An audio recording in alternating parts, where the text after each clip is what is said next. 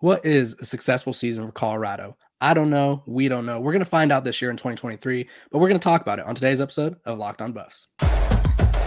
You are Locked on Buffs, your daily podcast on the Colorado Buffaloes, part of the Locked on Podcast Network, your team every day.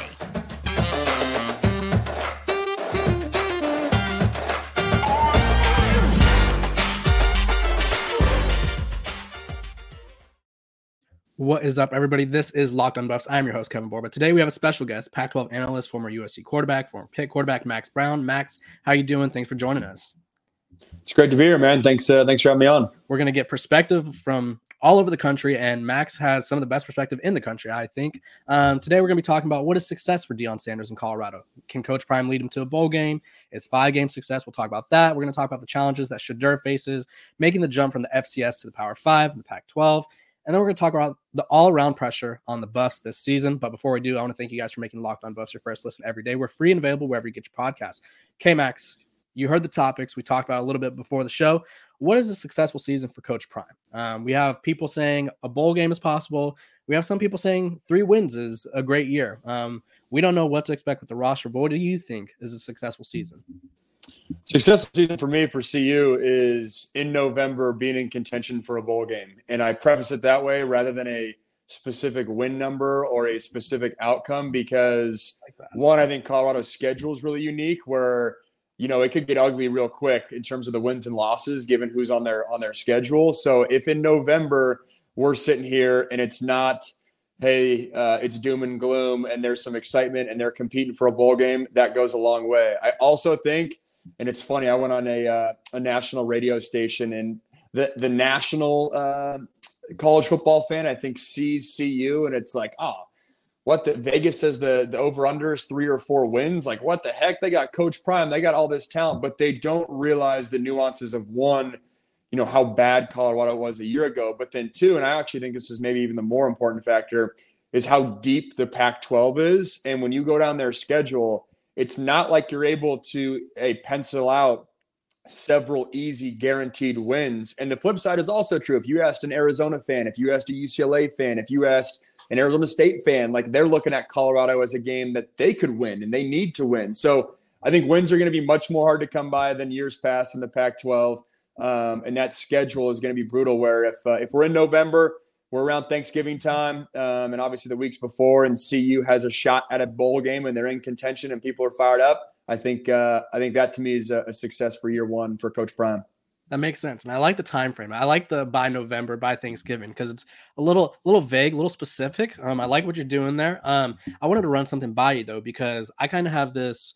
I came up with this take a couple days ago. Realistically, there's no way for Coach. I mean, there's one way. There's no way for him to fail this season unless he wins 1 or 0 games. That's obviously an utter failure. But the only way to go is up. Do you think that maybe there's a little bit of, especially with the national media, if you read any article about Colorado, I do it myself when I write about them at Athlon. I mentioned last season they were 1-11.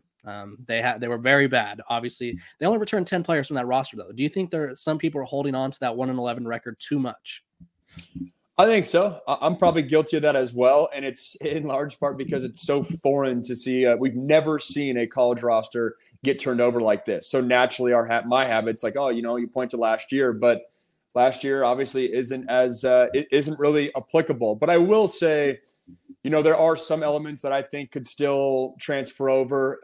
Offensive line being one. That's a huge component for me. It was a group that really struggled last year, and that's a hard group to go and really get an influx of talent and, you know, high quality players just because it's a premier position. And I think even if you have the best skill players, if your O-line's not dialed in, we all know how that story plays out. So I do think there is some elements that carry over, but again, this is uncharted territory. It'll be a new look CU, and that's why it's so hard to predict where CU is going to land in this because you don't know exactly where they're going to shake out. And when you go down the conference in the Pac-12, there's almost every single fan base you can find a way to be bullish on their 2023 outlook, which might always be the case in July when everyone's optimistic, but it really feels like the case this year in the Pac-12. Yeah, I've been doing a lot of preseason previews of the entire Pac-12, and I think I want to say this is the deepest it's been in like a decade, if I'm being honest. I don't feel like I remember a specific time where it's like there's five teams that could contend for the Pac-12 title. Realistically, those same five, if everything goes right, which it can't go right for all of them at the same time, but if everything goes right for them, there's a playoff chance for five teams.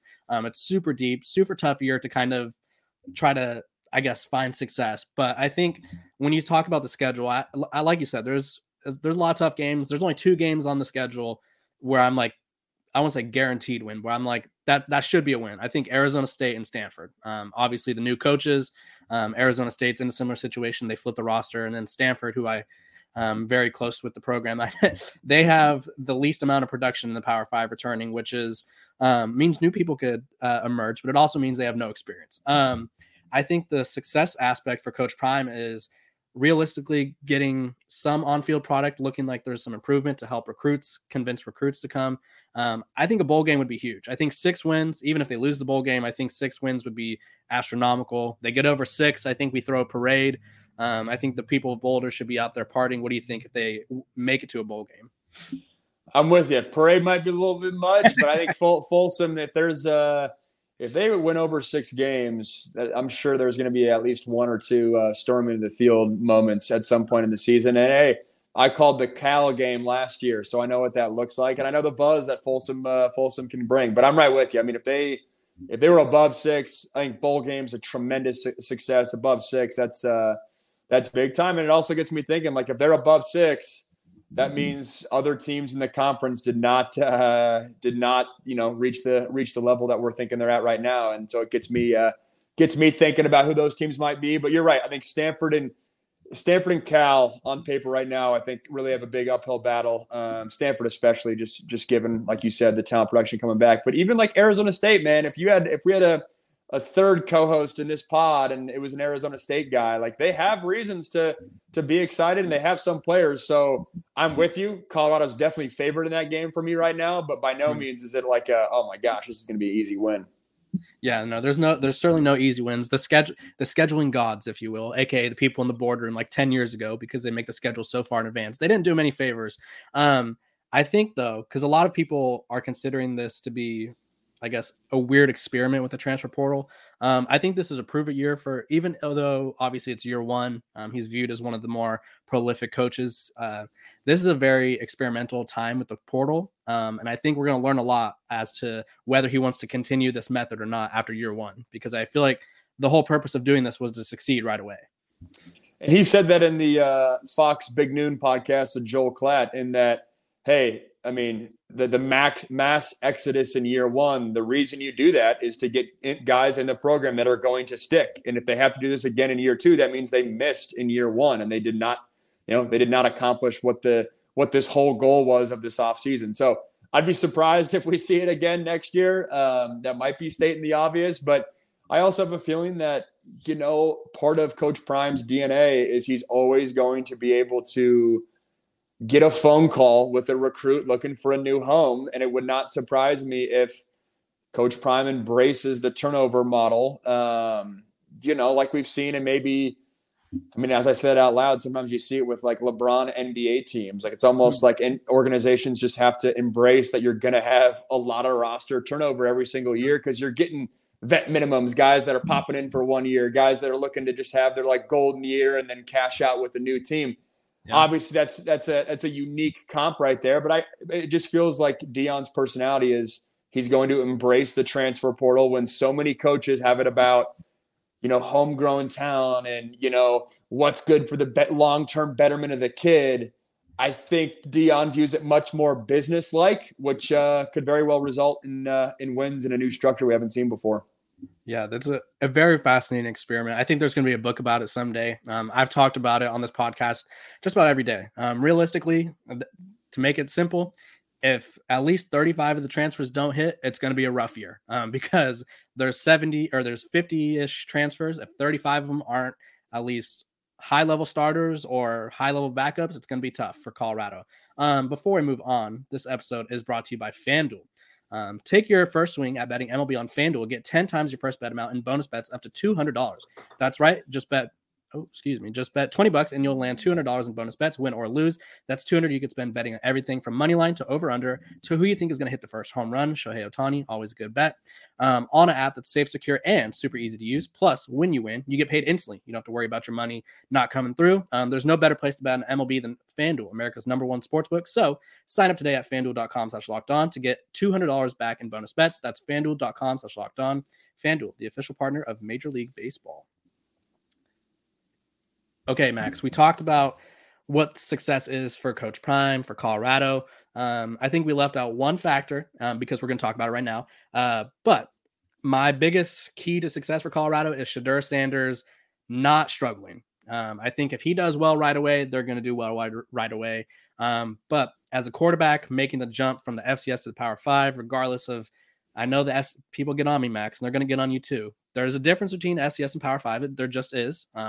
It's not to say that the FCS players aren't talented. There's just a little more athleticism, a little more whatever it may be. But what are the challenges that Shedeur Sanders is going to face as he looks to lead Colorado past this tough schedule? Yeah, I think right away, just jumping leagues. You saw it last year with Cam Ward, the Washington State quarterback, who struggled at times last year and was awfully successful at the FCS level. I know it's different than Jackson State, but I think what happens is when you bump up the level, the average difficulty of your completion just rises. And to say it a different way is there aren't as many easy throws to just get you in rhythm. Or if you make a mistake, there aren't as many easy throws to get you back in rhythm and get you into that level of comfort. And so if things are just much more difficult on an average snap, I think you can see the impacts of that with a guy like Shedeur Sanders. And I mentioned the offensive line before, and that to me is the big one. Don't have as many concerns about the weapons. I feel like they'll be able to figure that out. They'll be able to figure out the pace. And the pace of their offense will help their offensive line. But if the offensive line struggles and Shedeur Sanders is not able to get comfortable, let's say potentially he gets banged up, he's not able to get in a rhythm, like that's going to be an uphill battle. And when you look at it through the lens of this is as deep of a quarterback conference as we have ever seen in the league, and it's the best conference when it comes to the quarterback position nationally this year. And if you get into shootout games where Shedeur Sanders has to feel like he needs to be Superman because he's playing Bo Nix, because he's playing Michael Penix, because he's playing Caleb Williams, DJU, even Jaden DeLora, who can ball out. I mentioned Cam Ward, Cam Rising. That's half the conference. That's 7 quarterbacks right there. Like if he gets into a mold where Colorado's playing from behind or he feels like he needs to be Superman every time, sometimes that can work against a quarterback. And I think the mental component of how he adjusts to that, especially early on in the season with some of the tough games they have, that to me will be the big challenge for Shedeur Sanders in 2023. Yeah, I totally agree. And I think his biggest strength is also could be his biggest weakness. He has one of the stronger arms in college football. And realistically, if he's trying to throw it all over the yard and maybe gets a little antsy, mistakes could happen. I think we saw with Cam Ward, Cam Ward's kind of reminds me of a Johnny Manziel type where he could run around the backfield for 20 minutes and then sling it downfield. Shedeur can run, but he's not elusive or he's not going to run around like that. What do you think the challenges are going to be if the offensive line can't hold up? Because what for a quarterback where you don't feel comfortable, what are the issues in your head? Like how much time do you give yourself? Yeah, the first thing that jumps out to me is I have not seen Shedeur Sanders that much. I've seen clips and highlights and SportsCenter moments here and there, but everyone that talks about him raves about his accuracy. And when you start getting banged around and you're not comfortable and you're having to move around, the first thing that goes is your accuracy. And then the ripple effect from there is, your general confidence. And then maybe you're skipping reads and skipping progression. So that to me is the biggest thing. I think, if he is walking into games where the talent on his team is not as good as the next team, which was not the case at Jackson State, that's just a different mentality shift. I felt it a little bit when I was at USC versus Pitt, where when you're at Pitt and you might not have the talent advantage every single time, like when that play is there that you've schemed up for an entire week, like you better make the most of it. Versus at USC, it was we can always get that one back. It's just a different mentality at times, and so. I'm confident that he's going to show well. I think at the end of the season, you'll be like, all right, this guy is a good quarterback. Like we see the future there. But I think it's naive to think that he's not going to struggle in some capacity at some point of the year. And if I'm a CU fan, I'm expecting that. and I'm paying attention to how he responds, because that'll tell me more than anything how he's wired and the overall structure that he's got at the QB position. Gotcha. If you have to give, like, let's say 3 keys to Shedeur Sanders being successful, what would they be? No specific order. Just, I know I'm putting you on the spot, but. No, it's a good question. One to me again is offensive line. I can't highlight it. Highlight that enough, because they're concerned still with even all the additions. There haven't been many positive reports about the offensive line. I'll be honest with you. Yeah, no, exactly. 2, I would say the RPO game, and that's a little bit nuanced, but I think just in that Sean Lewis offense, I think it's going to be vital to find easy completions for a guy like Sanders to put pressures on defenses and get him in a rhythm. So if they can find success with that, that to me goes a long way, and it should be like RPO/running game, because the RPO game is going to suck if you don't have a running game. So that's 2 there. And then 3, when he does struggle in a game, how does he respond the next game? Or when he does struggle in a possession, how does he respond there? And that to me is critical, right? If he's a guy that embraces that, then I think he's going to find a lot of success. But if it becomes a negative snowball effect, mm-hmm. which as far as I know, that's never been a challenge. We've never seen that from him in his career, of having to respond like that. And that to me is critical. Where's he at mentally when things go south? Where's the program at? Where's Coach Prime at when things go negative? I'll be very curious, how he responds to that. That's a critical factor. You could say that about like really any quarterback, but his situation's so unique because of who his dad is, because of the expectations coming in, because of the expectations on the program, because of, like you said, how loud they are. But that factor to me is even more front of mind than it would be with other quarterbacks. Yeah, Max, I don't want to say it, but I think we got great minds and we're thinking alike, because that's one of my biggest. Love it. I think it was about a week or so ago, I had my 5 things I was most interested to see. And one of them was how they handle adversity, especially with the offense, because I think it's cool to go fast. It's really cool to run a play every 30 seconds of real time. But how cool is it when we go 3 and out within 2 minutes and all of a sudden we're down 14 or something because we're going so fast and something goes wrong? And so I think that's a very interesting point that you made about seeing how they respond, because especially Shedeur, because if he's down, the whole team's down, because we all know if the quarterback's down, the quarterback's kind of like the body language vibes guys. So if the vibes are down from the quarterback, the vibes are down from everybody, which Colorado, I don't know if they could afford that this year. When we come back, we're going to be talking about the pressure on the Buffs that they're facing from the media, from themselves, and from the Pac-12 in general when we come back. We are back. Sorry, Max, it's a quick break. We are talking about the pressure on the Buffs. What is it? How, scale 1 to 10, if you had to give me a number right now, what would you put that pressure at? Which is weird because their win total is like 3.5. Yeah, exactly. And I'm going to go – it might be a cop-out answer. I'm going to go 5 because – right in the middle. Yeah, because I think it's like an 8 or 9. You could argue it's an 8 or 9, but let's say Colorado loses the first couple of games. I can just see it in my mind already, the script flipping of like, we're in year one. It's a long way up. Last year it was a struggle, and – as long as we're getting better every day, I can see the narrative changing, and it will be fascinating to see if it does play out that way, how Coach Prime handles that situation. But because of that, I think where you have the average college football fan that might say 8 or 9, but the well-educated college football fans like, wait a sec, let's be honest here. We respect what Coach Prime has done and all the energy he's popped into the program, but let's be real. This program was one of the worst programs in college football last year, so let's temper it down a little bit. Which is why I land at a 5 there. Yeah, I think I'll go a little higher. I'll say pressure at a 7, but yesterday I did a whole episode about the target being on their back by other teams. So I would say pressure at a 7, target on their back level about a 10, just because, 1, we talked about it, they're loud. 2, Deion Sanders is on the sideline. I think there's going to be some sort of gratification when you beat Deion Sanders, his team of his transfers. And then 3, we've kind of seen it from Pat Narduzzi. We've seen it from Matt Rule, Jim Mora. Coaches don't really like this transfer portal experiment method. So I think there's going to be some behind-the-scenes gratification, behind-the-scenes little chips or shots fired at Coach Prime if they beat them, because I think Colorado's kind of put a target on their back just by becoming relevant, if you will. It's such an interesting dynamic where, like, When you look at it through a national lens, I think it has one view and one connotation. And then when you look at it through a Pac-12 lens, like I'm a Pac-12 guy.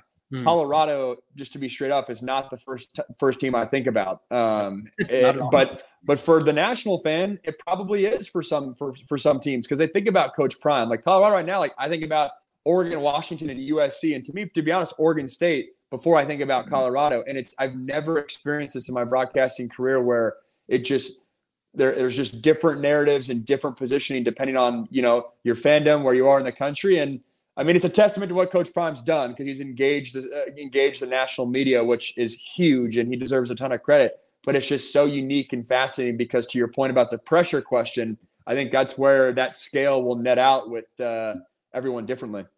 Yeah, and I think if we're being realistic, the pressure should be a 2 or a 3. Like there's no reason to have any expectations for this team you talked about earlier. We got a brand new roster, which I have another question about the roster we're going to get to in a second, just because people tell me it doesn't matter, but I think it does. They have a brand new roster, very tough schedule, and realistically, it's just hard to compete in the Pac-12 this year, regardless of where you are, who you are. USC could drop 2 games, and it wouldn't shock me. Oregon State is my dark horse to make it to the Pac-12 title game, but they also might not make it and have 3 losses because the conference is so deep. My question about the roster, and you could attest to this because you were transferred from USC to Pitt.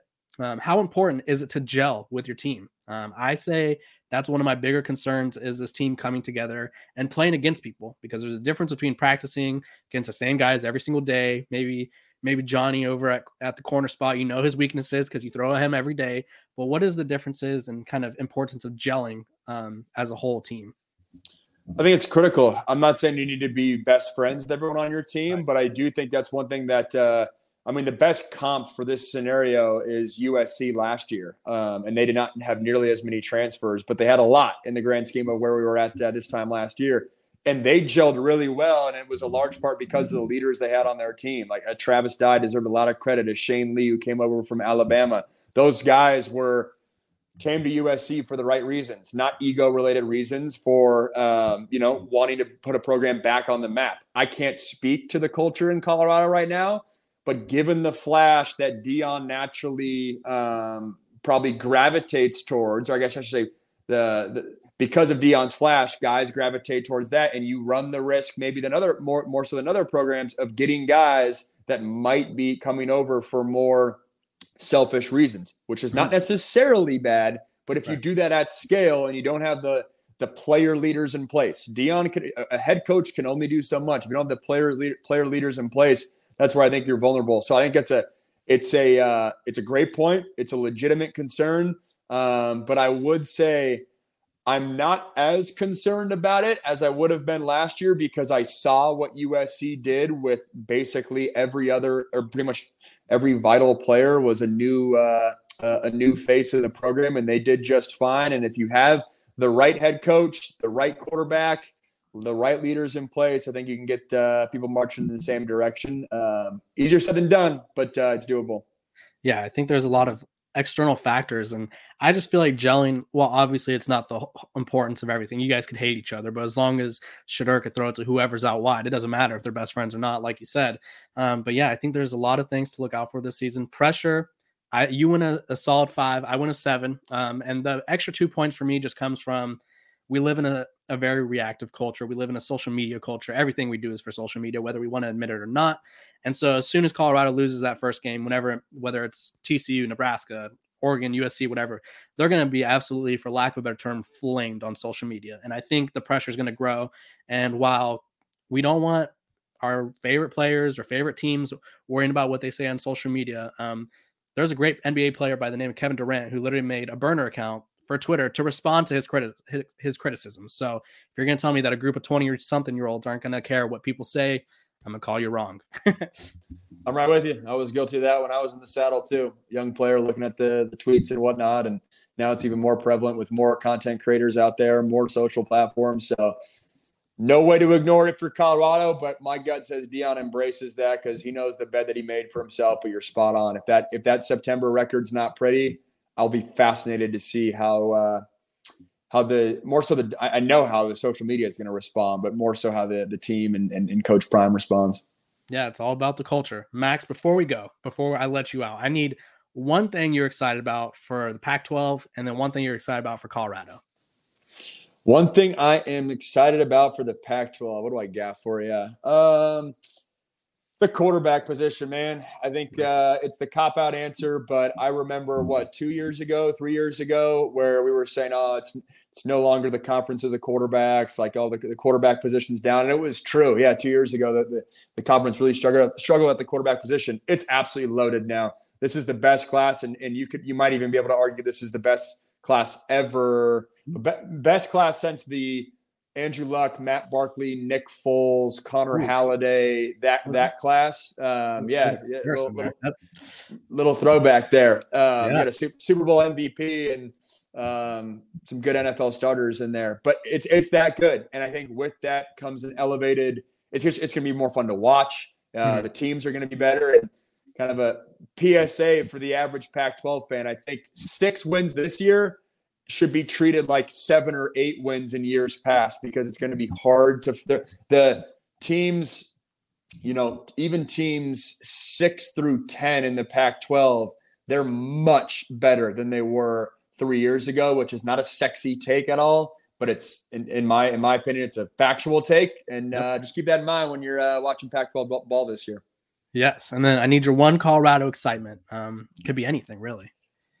Shoot, I'm excited to see Folsom Field, man. Fired up, sold out. I keep seeing these headlines about the season ticket holders. And, I mean, I remember calling games at Folsom Field and people being like, man, there's no way they're going to get this program back. Like, it's not there.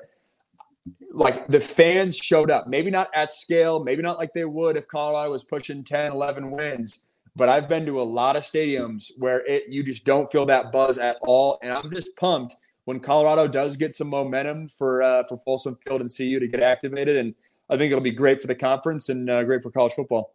Yeah, those Buffs fans, they go a little crazy. I went to the spring game. That was my first time in Boulder. And you would have thought they were the defending national champion Georgia Bulldogs with coming off back-to-back titles. It was sold out. The energy was buzzing. It was snowing. There's a lot of reasons to be excited about Colorado. There's a lot of reasons to be excited about seeing Max Brown cover the Pac-12 this season. Max, tell the people where they can find you and what you're working on.